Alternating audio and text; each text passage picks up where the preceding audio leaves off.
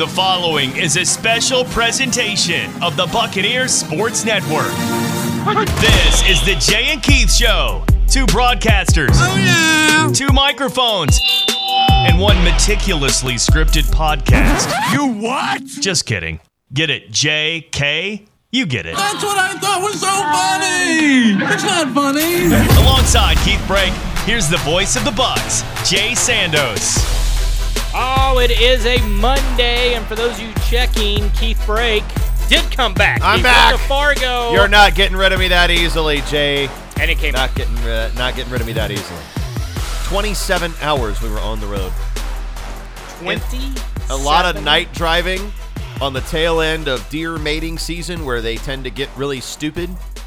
Yeah, that was uh, that was stressful. Only saw one. Only saw, well one live one anyway. It was actually it was right in the middle of the road on I 94 in Minnesota. It was like two hours into the trip. Come around a bend. There it is in the lights. Big, beautiful white-tailed doe. And you're like, uh oh. But uh, unlike my car, my fiance's car has excellent brakes. So, uh, no problems there. Made it. Made it through the wind and the rain. So how many dead the deers? Illinois roads. Uh, ooh.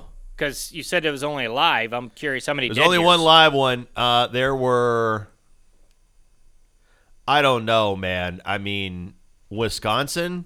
We because we went through Eau Claire and Tomah and the Dells, like the backwoods of Wisconsin, where it's like indistinguishable from northern Alabama. Like it's very, very much uh, the back country, and there was probably one every two miles at, on that stretch of 94. It was just. Uh, but yeah, um, it's good to be back. Still a little tired, still a little tired, but was able to get some extra sleep, and uh, we'll be able to be good to go for tonight for hoops, which we'll talk about in a little bit. Yeah, we got a lot to talk about. Obviously, bye week for ETSU football, so we will go over Southern Conference uh, results because it was a Saturday where I didn't uh, have to do anything. I did watch uh, Army unfortunately lose to Air Force, which led to Matt McGahee's ridicule of me, as he's been at Air Force for a few months and already bought into Air Force, which is hot garbage. Um, and uh, then we'll talk. Uh, I watched that, and I watched uh, all of the. My kids made fun of me and said, "What are you doing?" And I was like, "Well, I had one game on the TV, one on an iPad, and one on my iPhone because all three games were within an hour kick of each other." And I used to have a five TV setup in my living room, and then eventually I've gotten rid of that, and because I just with the kids with things, I just can't spend justify spending all the money that I used to. Uh, but you know, it's the Saturday where it would have actually worked out, and I don't have many rare Saturdays off. But did watch all the games, and we can go into all that. Obviously, I paid a little more attention to West Carolina and Wofford, but I did watch Chattanooga Citadel, did watch Samford VMI. And so we will talk about that uh, a little bit later on. But it is opening night for ETSU men's and women's basketball. And we'll just start with the men because we're going to have it on the Buccaneer Sports Network. The women will be on TV tonight at 8.30. They'll tip on the SEC Network. They'll take on the Finn National Champions. I thought it was kind of classic. Uh, Coach Mott gave me that this could be the greatest upset in the history of maybe women's college basketball because right now we're not even good enough to be a 16 seed. And they are the overall number one if you started the tournament today. Yes, so, without um, question. She did say that she may not be at work for a few days if she won that. I did ask if she would retire because I would retire. I would be like, you know what? Want to know biggest upset women's college basketball history? I'm out. There's you have plateaued. There's nowhere God you can go go from that. There's nowhere you can go up from that. So, that being said, we're going to talk about Coach Mock and her squad in just a second. I want to talk uh, men's basketball, and it was a new look team. There were some familiar faces, just a couple that played from a year ago, which was Jordan King and Jaden Seymour. And then coming off the bench, uh, D'Anthony Tipler, who was with the squad last year but not able to play games. And other than that, it was a bunch of new faces. And I thought the big thing that coach harped on they needed to do was to get post players and a post presence. And I felt like they did. If they can get 10 points every night, seven, eight rebounds, especially in SoCon play from Jalen Haynes, and they get Brock Jancek with nine and four. Now, I'll say this if they hmm. can get a combined 20 and 10, I don't care who does what, But if the post position can give you 20 and 10, it's going to be a great day for ETSU on the hoops hardwood. I would agree. And I think that's the big question with this team is where does the front court production come from? Is it Taylor? Is it Haynes? Is it Jancek? Because at some point, so I mean, early in the year, you want those guys to all kind of shoulder the workload together. At some point, though, you want one go-to guy to emerge that can play the five for you to give you a consistent interior option as your your your first choice guy. But you know Jaden Seymour is going to get his points. Jaden Seymour is undeniable. On the wing, he is going to be an absolute handful. Jordan King is going to get points. Alan Struthers is going to create opportunities for others to score. He's been great. DeAnthony Tipler came off the bench against Limestone. I think that's probably where he starts the year, just given the fact that the three players they have uh, out there in the five between King and Struthers and Seymour all just seem to play really well together and have good chemistry. So you have Tipler off the bench who can score. Who's your interior guy? There's got to, at some point you need a guy, and I think one of these three players, whether it's Taylor, Haynes, Jancek, one of these three is capable of being that guy. It's just a matter of getting in a groove, getting comfortable with what Des wants him to do, and going out and executing. And to me, that will be the difference between ETSU is a pretty good SoCon team, and ETSU is a SoCon title contender. Is how does the front court evolve over the course of the season? And I think that that's the biggest question mark because we know Jordan King can score. You knew DeAnthony Tipler, who averaged 13. Not only did he average 13 points, but he was uh, second in the Sun Belt in three point shooting.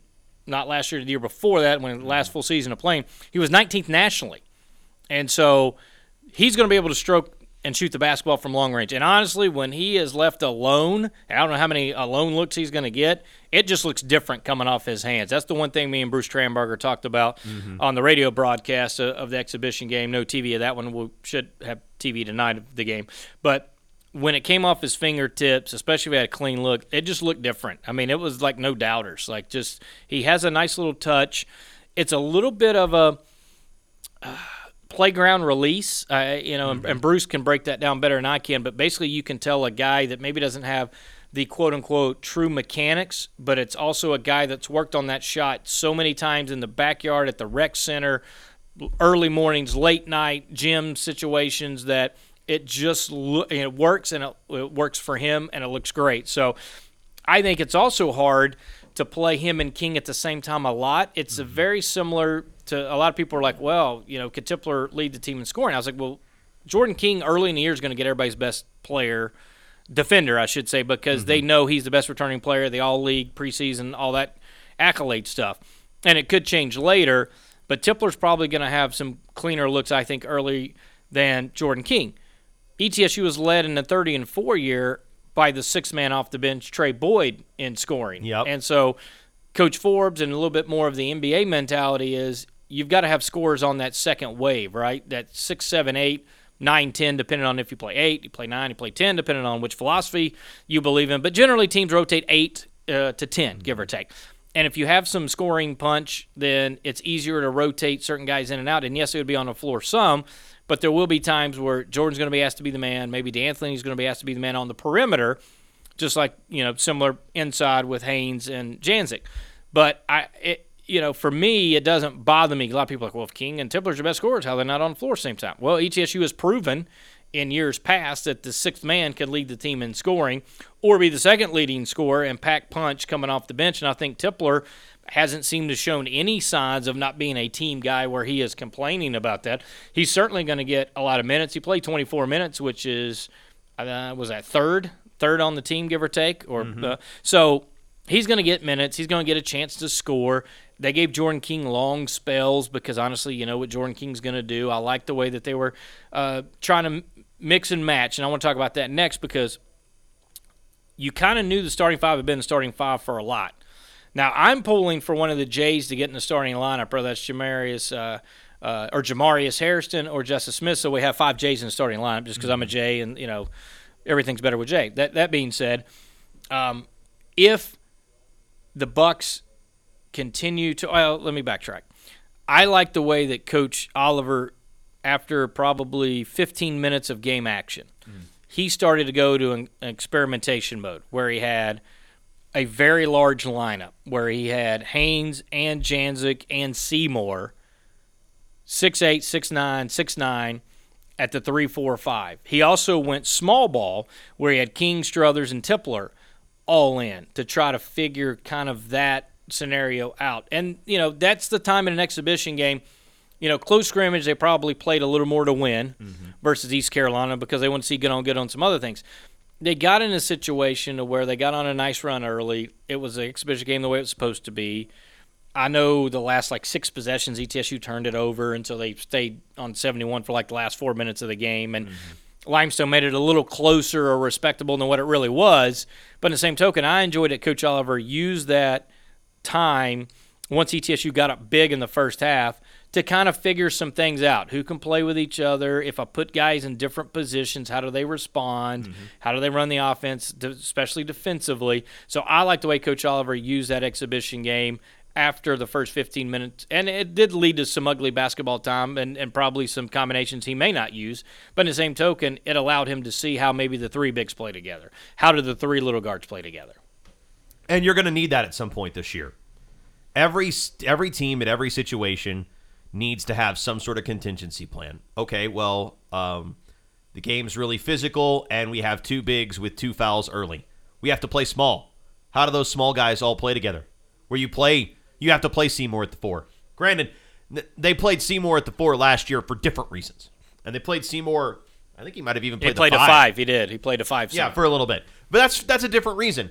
These are normal in-game scenarios that are going to happen. You want to be prepared for those things. You want to have some baseline in a live game against another team for how your group is going to fare, how they need to be coached to handle those situations, and how you need to manage your personnel and who you can trust in roles in adverse situations because you can have a plan, you can have an idea of what you want to do, but the moment the ball is tipped and the moment the whistles start blowing and the shots start falling or not falling, you're going to have to make adjustments. And you need to know where you can tweak and who you can put into positions to make tweaks to what you're doing over the course of the game. That's what these exhibitions are for. That's what this game against Limestone is for. Uh, this game against uh, Emory and Henry tonight. That's what it's for. Is to be a game where you get an understanding of this is how our team will work in situations where things don't go perfectly. And you're doing it in a, in a scenario or in an environment that's very low stakes. And it's better to learn that now than to learn it in the second half against Samford when George, when Taylor picks up his fourth foul with 12 minutes left. It's better to learn that now than then. I was impressed with the press, and ETSU is going to sparingly pick its spots to press. But when Jaden Seymour guards the inbounder after a made bucket and then goes to trap immediately, that creates some havoc because he's so long, he's so athletic, plus the guards are super fast and quick. So I like how the press looked. Um, I liked how ETSU handled uh, the press. Now, there was a couple times that uh, Limestone was able to speed ETSU up, and I think some of the guards, particularly Struthers, where again he sat out all last year, didn't see a lot of action, or no action in game, right? So it's just different. It seemed like he was a little fast early, then he kind of got into the speed and the flow of the game. Certainly athletic. He had a dunk on the break where, again, it's not just that he jumps really high because he does, it's how quick he jumps. I think that impresses me. How quick he gets up to slam the basketball in. I think that seven guys you don't have to worry about uh, early on, a- at least, and they didn't show any signs. Struthers would have been my only guy. A- And really, well, let's say this Josh Taylor played more minutes in, in this game and the exhibition game he's ever played in his Division One life. Jalen Haynes played more in this game, 19 minutes, and he almost did his whole entire career at Virginia Tech. So there's some things there of guys getting minutes, but Taylor was one of the top like 75 guys in America when he got signed. So he's got ability, right? Kenny Finn. Jalen Haynes is one of the top post players signed. So those guys have that there. We saw Jaden Seymour play much better at the three or maybe even a, an athletic four as opposed to the five last year. You know what you're getting out of Jordan King. You know what D'Anthony Tipler's going to be. Brock Jancek played a lot in this game, or again, he didn't play a lot uh, at Tennessee. But I think those transfers, Taylor Haynes and uh, Jancek, are going to be fine because they win against really good people every single day, right? And so that helps. Struthers was sort of the out of the top seven because I'm counting Tipler in that seven, and I didn't have to worry about it. He was the one I was kind of curious to see what he could bring to the table. I think he passed the eye test for me on the exhibition game. Now the question is, how, who do you feel good about eight, nine, and ten? Because we know Coach Oliver would love a ten-man rotation to stay fresh. I think Christian Shaw showed a prowess to go rebound, especially on the offensive end.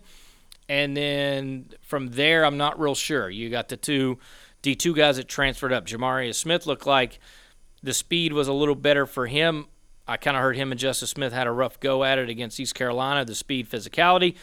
D2 guys going to D1, even if they practice against it every day, I think it takes them time. Mm-hmm. But how quickly can Hairston and Smith kind of adjust, I think, could determine how the depth of this team develops over time. I'm going to go back to Struthers. I watched the scrimmage. So I, I obviously didn't get a chance. I was uh, traveling from North Dakota during the, the Limestone game, but I got a chance to watch Alan Struthers during the scrimmage that they did as part of homecoming before the Samford football game. And the first thing that stood out to me is that this guy is like, do you remember? Do you remember Petey McLean? Speedy Petey. Speedy Petey, of course. Speedy Petey. Yeah, he was quick. He could get downhill, but his best attribute was as a facilitator. He was a really, really good passer of the ball, running the point for ETSU. Struthers reminds me a little bit of that, but with some more scoring upside. I think the jumper is going to come for him, but he can get to the basket and he can drive and kick. And that's something he did a lot in that exhibition. He would drive and kick, and he would look for Seymour. Uh, he would look for uh, Christian Shaw. He would look for those guys on the perimeter that could maybe, you know, drive baseline and then pull up, or take a shot from the corner, or a wing three. Uh, he was really, really effective at getting into places that stress the defense with the basketball and then passing the ball out of those spaces into areas that are now open because of the stress he creates. And that's something that's going to get that young man on the floor a lot over the course of his redshirt freshman year. I think it's the attribute that makes him most valuable is his his driving kick ability, his passing ability. He's just someone that is going to be really electric to watch. If you're a fan of downhill basketball, uh, that's a guy that I would love to see just get behind some screens and race. You know, win a foot race to the basket because he can do it. And that's going to be the thing that, to me, gets him on the floor the most and also is going to take some of the work. You know, Jordan King is the, you know, he's got that unbelievable shooting range. He'll pull up from 30 feet if you give him the opportunity. Um, he's somebody who maybe at certain times has felt the need to do a lot with the ball in his hands. And I think Struthers can take some of that off of him where he can be more of an artillery piece if he wants to, just kind of drift around on the arc and wait for Struthers to get in the ball, catch, shoot, drill the three. You have another option tactically to open up things for your defense by taking King off the ball because you have someone who is really reliable on it in Struthers. Even if he's not necessarily going to be the biggest threat to pull up and shoot from the perimeter himself. I think the the thing about Struthers, boy, he really is electrifying getting to the rim. He has struggled from the outside. The one concern, two concerns, I think. Jordan King's trying to play with the ball in his hands more at the point. Coach really wants him to do that because that's his best chance if he's going to get a look at to play professional basketball. Mm-hmm. And professional basketball, I'm talking G League, NBA, not necessarily um, overseas. He could play two overseas. That's that's not a problem. But you know he wants to get some work there. Struthers, you know, coming off that redshirt freshman year, I have confidence in him bringing the ball up. But again, that's against Limestone. He showed a little bit of trouble. I think some of it was first game jitters. His first two free, he got fouled. I think second play of the game, missed both free throws, and I mean, mm-hmm.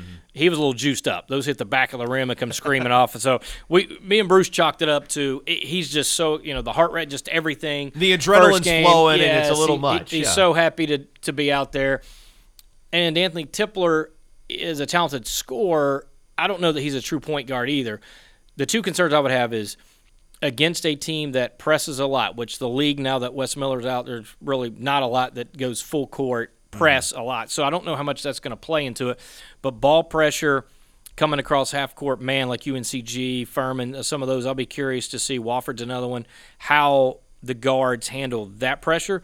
The second thing that would be concerning in general is still three point shooting. Now, two talented guys that can really stroke it from the outside is is King and Tipler.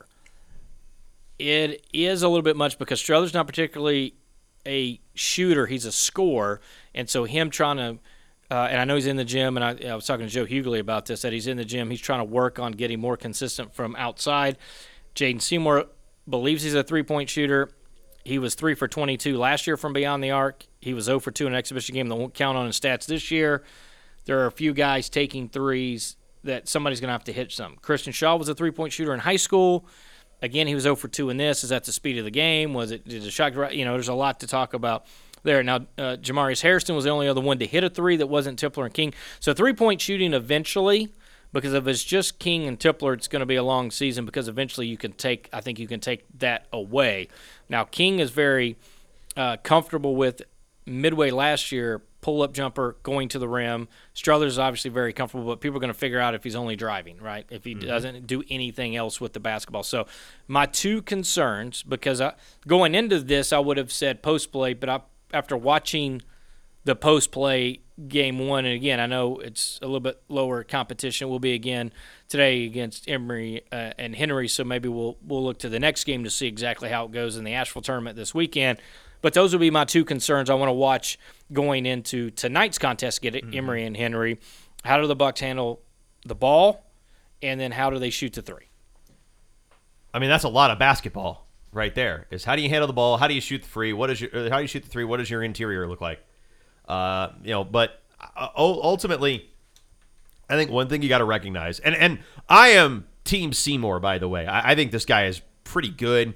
Uh, I think he's someone who, given his length uh, on the perimeter, when he is asked to play the three instead of the five, I think it's more of his natural position. I think it's something he can do really well.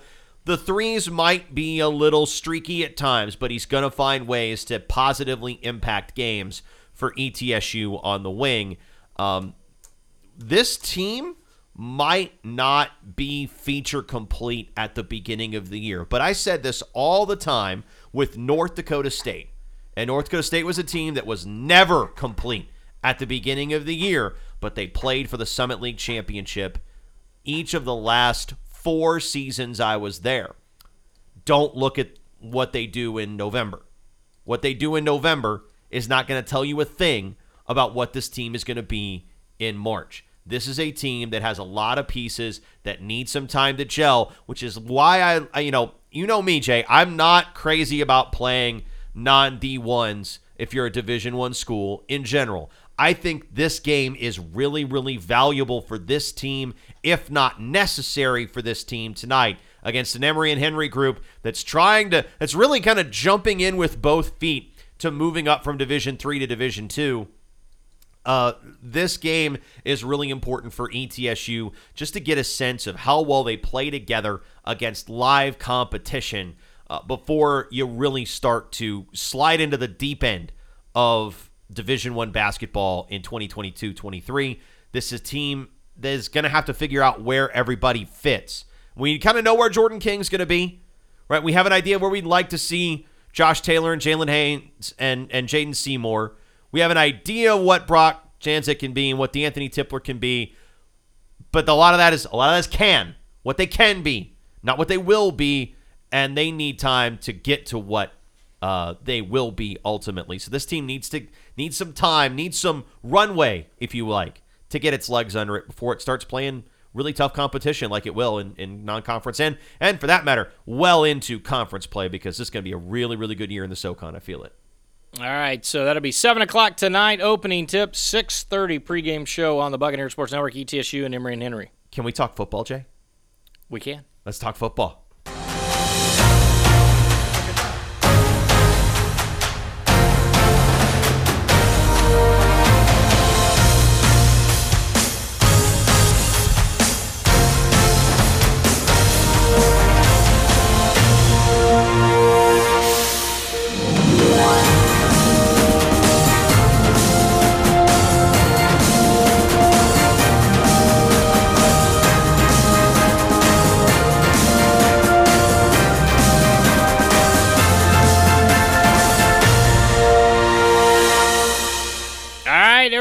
A Southern Conference football. I don't know where we want to start. Let's save uh, Wofford and Western to the end. Uh, let's go uh, Chattanooga Citadel and Ailym Ford was back. So, well, they're not talking a lot, but there was an injury that kept him out. He did play. I will say he didn't quite look himself. Now, I know somebody's going to yell at me and go, he had like 130 yards and 29 carries, but he he didn't look as healthy as he did against ETSU. Now, a Ailym Ford 85% is probably better than most people's 100%, and I do I do accept that. 29 carries, 130 yards, two scores.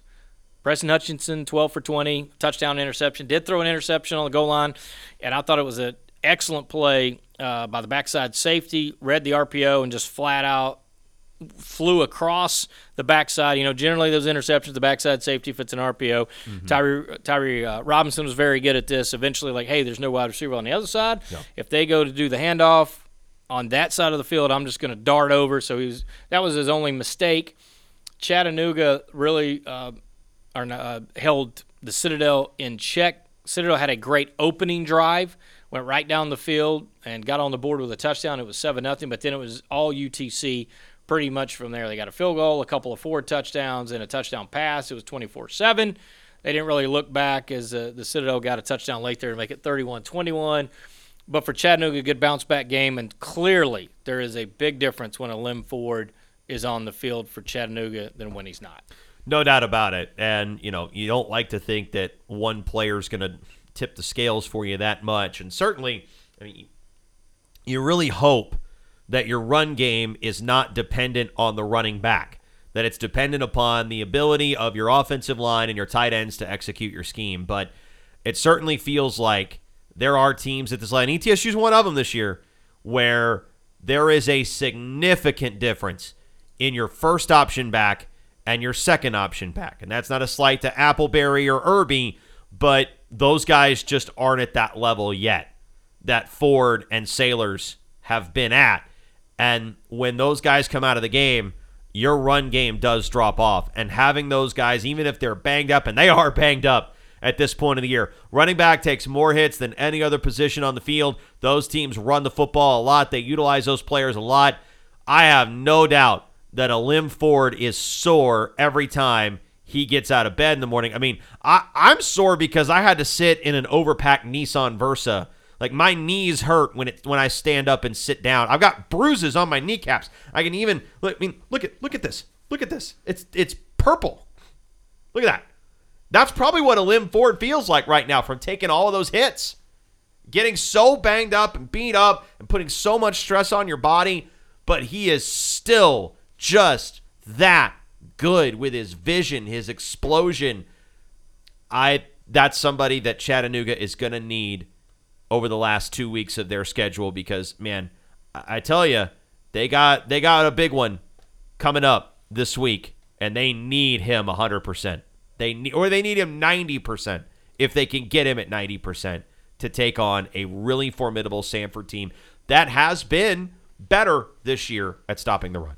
I'm really glad you wear pants a lot, by the way. I just want to after you hiked your pant leg up there. That's yeah, no, you, uh, you, you, you, well, I mean, we're indoors, so it's not like the sun can reflect off my legs and blind people. Yeah, that was uh, that was an interesting look. All right, uh, for VMI, uh, they got good news. Seth Morgan was back. They were much more competitive. Actually, led nine nothing almost through the entire second quarter. Then Samford kind of got things going, but Korey Bridy 33 carries, 113 yards. Seth Morgan, 213 in the air. He did have two picks, though. And again, that Samford defense continues to make plays. And then once Samford kind of got going, it was just touchdown, touchdown, touchdown. I mean, it just kind of rattled it off. Uh, they got their first touchdown uh, with 5.25 to go. And again, the fourth field goal by Jerry Rice was 12 7 halftime. Mm-hmm. And I kept getting messages from some of my SoCon fans like, hey, uh, you know, what, what's going on here at Samford. I'm like, well, VMI's been able to ball control. Seth Morgan clearly is you know, a guy that's seen a lot of game action was able to control it.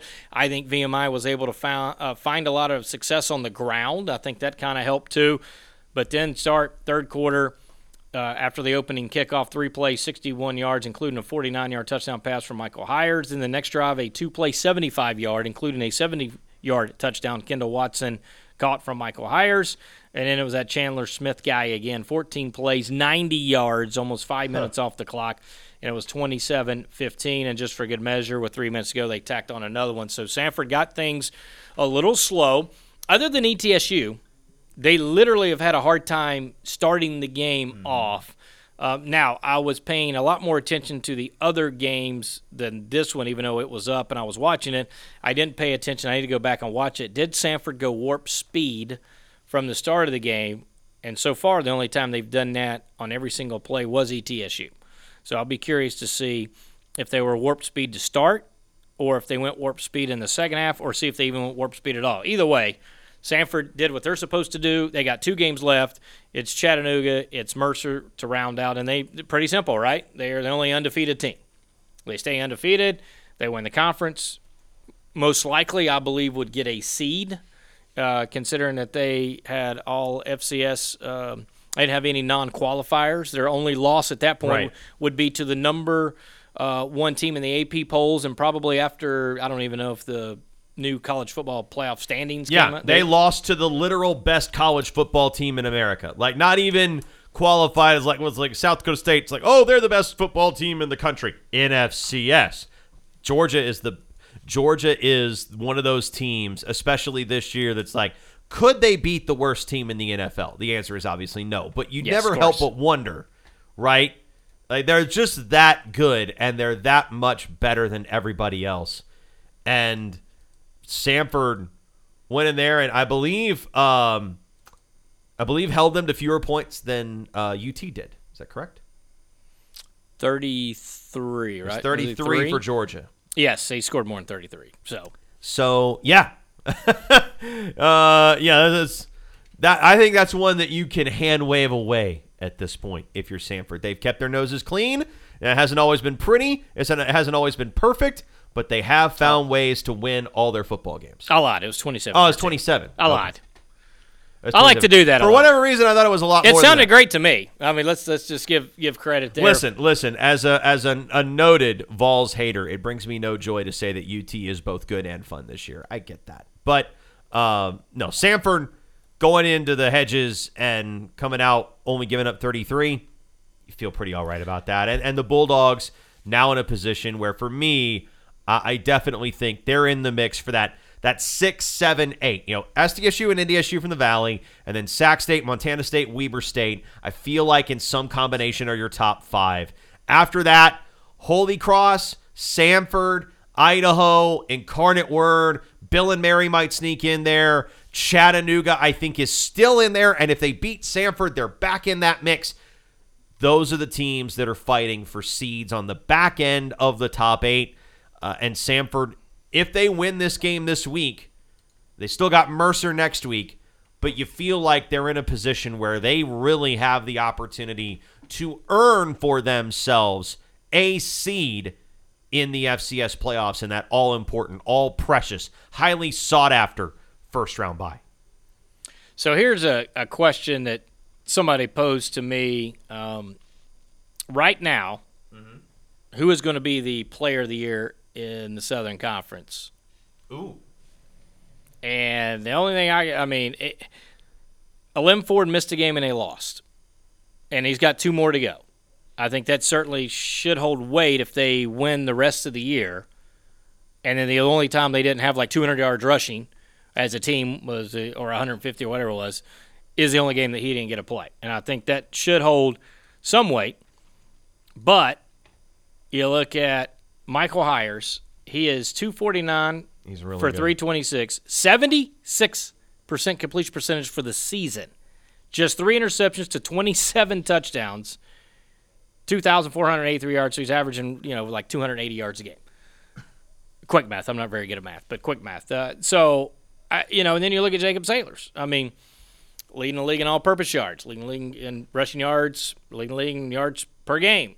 You got a lot of that, but he's on a team that's not particularly good uh, as far as the standings go. And so, generally speaking, it's tough for you to be player of the year for your team. And it's not supposed to work that way, but that's how it works, right?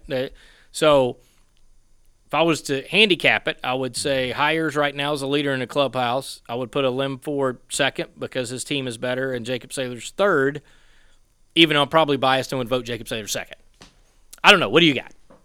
I know I, I threw that at you with no research. I have always, I have always maintained that, you hate Samford quarterbacks. that the most impactful players in Samford's offense are the wide receivers because what is the air yards per attempt for the quarterback? You still got to make good decisions, right? The ball's still got to come out on time. But who makes those plays really? It, does the quarterback make the plays in that offense or is it the receivers who are excelling in that offense who are making it go? If your receivers fall down at the end of every hitch and every quick slant, or they don't have good vision and they allow themselves to get funneled into tackles that limit the YAC yards of that play, then your offense isn't nearly as effective. I am a I am really impressed by the way that Chandler Smith and, and Kendall Watson as well um, have been able to make a real lasting impact on this offense. And for me, I mean, you look at the Tennessee Tech game, and you go back to the very beginning of the year, second game of the year, and the first game probably as well, but the second game against Tennessee Tech, a game that has the potential in that moment to be a rake. Remember that scene in The Simpsons where Sideshow Bob is surrounded by rakes and he steps on one, he turns around and he steps on another one. They both hit him in the face. He turns around, he steps on another. They zoom out, he's surrounded by them for like 20 feet out. That's what Tennessee Tech could have been for Samford. They do not win that game without Chandler Smith. They just don't. To me, that's someone that should get a look even before someone like and the numbers are impressive. The numbers are impressive for Hiers, but he's throwing the ball what? 5 yards, 6 yards. It's not like he's going 15 yards down the field hitting post routes and, you know, throwing the deep ball on the on the go routes down the down the sidelines, you know, chucking it out there and dropping it in the bucket. He's hitting these receivers in stride and they are making the they're doing the heavy lifting. So, I'm a big fan of what Chandler Smith and Kendall Watson have done. I think you can make a case probably for Smith ahead of Watson, but I, I would I would not be unwilling to hear someone lay out the case for Kendall Watson. I, think there's a case to be made for Devron Harper at Mercer. And and I think a lot of it depends on what happens over the last two weeks of the season. Um, whether it's Ford, Harper, Hiers somebody else, a lot of that's going to be determined by some really big matchups the last couple of weeks. We're going to see, you know, Michael Hiers and Ailym Ford in the same game on Saturday. And of course, we're going to see Chandler Smith and Kendall Watson in that game as well. We're going to get to see um, Devron Harper against that Samford group as well. You're going to get the opportunity to compare them in the same time span of three hours in the same location. I think you have a lot still to be decided. And I don't think there is anybody who is locked into Southern Conference Player of the Year as we sit here today with two games left in the season. All right, so 27 touchdown passes for Hiers. Devron Harper has 16 touchdowns on the season. Jacob Saylors has 15 touchdowns on the season. Your third leading scorer, Tyler Keltner, in all of the Southern Conference. and I love Tyler, but no kicker's ever going to win this thing. No, Uh, he's got a, a- he's got a chance to be an All American, but there's no chance he's going to win this. There is a special teams player of the year, though, right? thing. yes, there is. Yeah, Keltner's going to win that going away. Yeah. Has to. A, Has to. Ailym Ford has 12 touchdowns uh, as far as that goes. Then you go a couple of kickers, and Ty James and Chandler Smith each with 10 touchdowns. I mean, Fred Payton's numbers aren't particularly awful either, but if you were to pick somebody from Mercer, I would have to imagine Harper would be your pick. Uh, just guessing. I mean, you look at Payton, who has thrown an absurd amount of interceptions in a short period of time because he went from zero to seven uh, pretty quickly. But he does have 28 touchdown passes. His completion percentage is 68%. He's thrown 2,200 yards. Um, but again, he throws a lot of short ones too, and let guys kind of catch and go. The only real quarterback that just presses every ball down the field to Western Carolina. No, no, matter which one it is, Davis or Gonzalez, they they are chunking that thing down the field on mm-hmm. almost every mm-hmm. single play. Mm-hmm. You know, Samford picks his poison, right? They throw a lot of short, a lot of short. Then they hit one over the top, or occasionally they get a, a you know a ten yard end cut, and then the speedy receiver just outruns everybody. You see a few of those here and there. So, anyways, that was an interesting conversation as far as and I got sidetracked, so we got to do one more game recap on kind of the thought process on who would be that. And I think there's four players. I think Harper, Ford, Saylors, Hiers. I think those are the four that are probably going to be up for. Sure. And and I'm not saying Payton might be the fifth, uh, but to me, if you're going to take somebody from Mercer, I think it's got to be Harper because he scored on a kick. He's scored receiving. He scored rushing. They do everything they can to get him the football. He's maybe the most versatile player uh, and again, I, am not trying to offend Jacob Saylor's own guy, but he's probably the most versatile player in the league as far as he's creativity. unquestionably the most versatile player. Yeah. So that being said, the right. only real analog to Saylors is Harper, and Harper is a wide receiver. Saylors is a running back. They technically are. There's a halfback. They technically play different positions. Um, but those are the two players that you can think of. Like the only real comparable for Saylors and everything he's done for ETSU is what Harper has done for Mercer. Let's look at Western Carolina and Wofford. It was an entertaining game. West Carolina got an opening field goal. Then it was uh, Ryan Ingram a touchdown. Then West Carolina took a 12-7 lead, and then I thought a huge play for Wofford. They got the ball with a minute seven to go right before half, and they ran a little draw. And it's the usual, like if you get a big play, right, you try to go score. Yep. Got a 13-yard play on a draw. Then they hit Kyle Penix for a couple big passes, and they get a touchdown pass to Kyle. It's like the Kyle Penix drive after the initial run. So they go to the locker room. Wofford does 14 12. Then they double up. Take the kickoff, go down, they score again. It's 21 12. And then all of a sudden, the West Carolina offense kind of woke up. Big play after big play.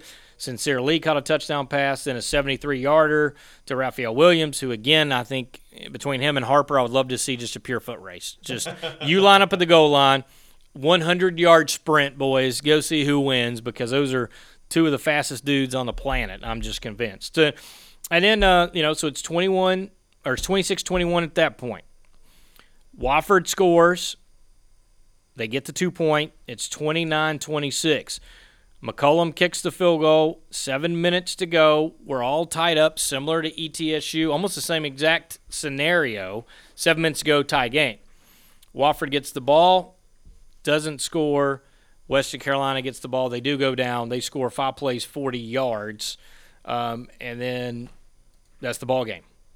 But it was a similar situation to ETSU and Wofford, so I think it's going to be fairly the same type drive. Um, all right, same not type drive. Sorry, same type game. Uh, the big thing was it wasn't a turnover that got the ball in the plus side of the field. It was a very rare bad punt by Landon Parker. Had a 26 yard punt, and then that led to the short field. So ETSU turned it over against Wofford. Wofford able to score. This was a bad punt, but both teams lost the game because the other team started in the plus territory. And then Wofford had more time to try to make a comeback with a couple minutes, 2:30 give or take. But that being said, it was an entertaining game. Um, Wofford continues to show better offense prowess and understanding and getting guys open, and they're starting to grow under that system. Be curious to see what they do with that head coaching position. My mm-hmm. guess is they're probably going to bring somebody else in. That would be my guess as well. Just a guess.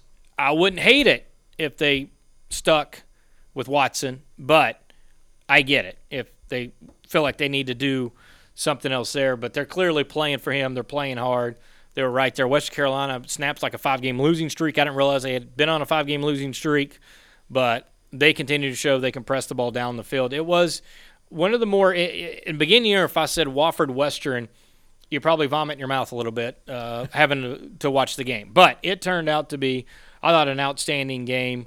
Um, Western drove the ball more, at least picked up a few first downs here and there, and then kind of sputtered out right around midfield several times, but they had over 500 yards of offense. Wofford 349 yards, but entertaining game which led to West Carolina win. West Carolina now breaks the five game skid. they come into Johnson City Saturday, which we'll talk about a little bit later in the Blue Ridge uh, Yeah. Battle Border as we get further in the week. Blue Ridge Border Battle. I do love that. It's a rock. Blue. Ridge Border Battle. It's got a got a big rock. They went up to the mountain and found a rock. Absolutely. I didn't paint it and put a thing. You know, it's college. That's what it is. Time to win the rock. Let's go win the rock, boys. Let's Sta- go. Standings, uh, not much change. Samford six and zero. Furman, Mercer, Chat all five and one. Western and Wofford two and four. The Citadel two and five. ETSU one and six. And VMI 0 and 6. Last conference game of the year for ETSU. Everybody else has two conference games left. So ETSU at least trying to pick up uh, second win and try to climb out of where they are in the standings. Uh, West Carolina, Wofford each beginning of the year two wins. Didn't I, I saw Western having more. I saw Wofford having none. So clearly I've nailed that. So Well, when Wofford made the change, they started yes, playing better. and if I if I would have known that, I would have predicted. And the second they made the change, uh, I predicted some wins, uh, and so they did. Uh, and As- it- yeah. competing, and I- they have been competing. I want to go outside the SoCon for a second. At what point do we make the case for uh, Sacramento State as the number one team in the country?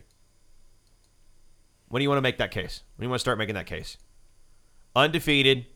Uh, they just beat Weber State. They have beaten in the Massey ratings in consecutive weeks. Consecutive weeks. They have beaten the number seven, nine, and three teams in the Massey ratings. They also have an FBS win. They boat race Colorado State. Not that says a whole lot, but this is a group that has played the um, fifth toughest schedule to date, according to Massey. They have the number one offense, number seven defense, and they have not lost against that schedule. I feel like there's a case to be made for them to be number one over South Dakota State. Even though South Dakota State won a really tough game against Northern. Iowa. Yeah, survived that one. I thought. Yeah, they had to. Um, I mean, that's that's what Northern Iowa does every year, right? They start out really rough, and then they wake up in the second half of the year and they get better, and then uh, it's too little, too late this season for Mark Farley and company. I- I'm not sure that group's going to make the playoffs uh, at all, but um, I think there's an argument to be made. It's either South Dakota State or Sacramento State, and you'll remember a couple years ago, Troy Taylor came in there, turned things around immediately, got them a seed for the first time ever. Austin Peay went out there and beat the brakes off of them. Were they were way more ready to play. Sac State was ready to be done for the year. They packed it in. That has been the knock on Sacramento State is what do they do in big games? Well, I mean, this year you can't say that. Montana comes in on national linear television and you beat them. Idaho comes in, a team with a lot of good energy, a lot of good vibes, hadn't had an FCS loss yet, and you beat them. Weber State, you go to their place where they are notoriously difficult to beat, and you beat them. And now you got Portland State, which should be a fairly straightforward game, and UC Davis in the Causeway Classic. We'll see how that goes at the end. But right now, I, I don't think it's cut and dried that South Dakota State is number one, and I don't think we should take it for granted just because they beat the Bison at their place this year. I think if you're Sacramento State, I don't think you care if you're one or two. I think what you're really pulling for is North Dakota State to be on the same side of the bracket as South Dakota State. Oh man, could That is what I think Sacramento. If you if you put some truth serum out there, I think if you said, "Hey, you have a choice. You can be number one, or you can guarantee that South Dakota State and North Dakota State are on the same side of the bracket, opposite of you." I think they take that over the number one seed any day of the week. uh, probably.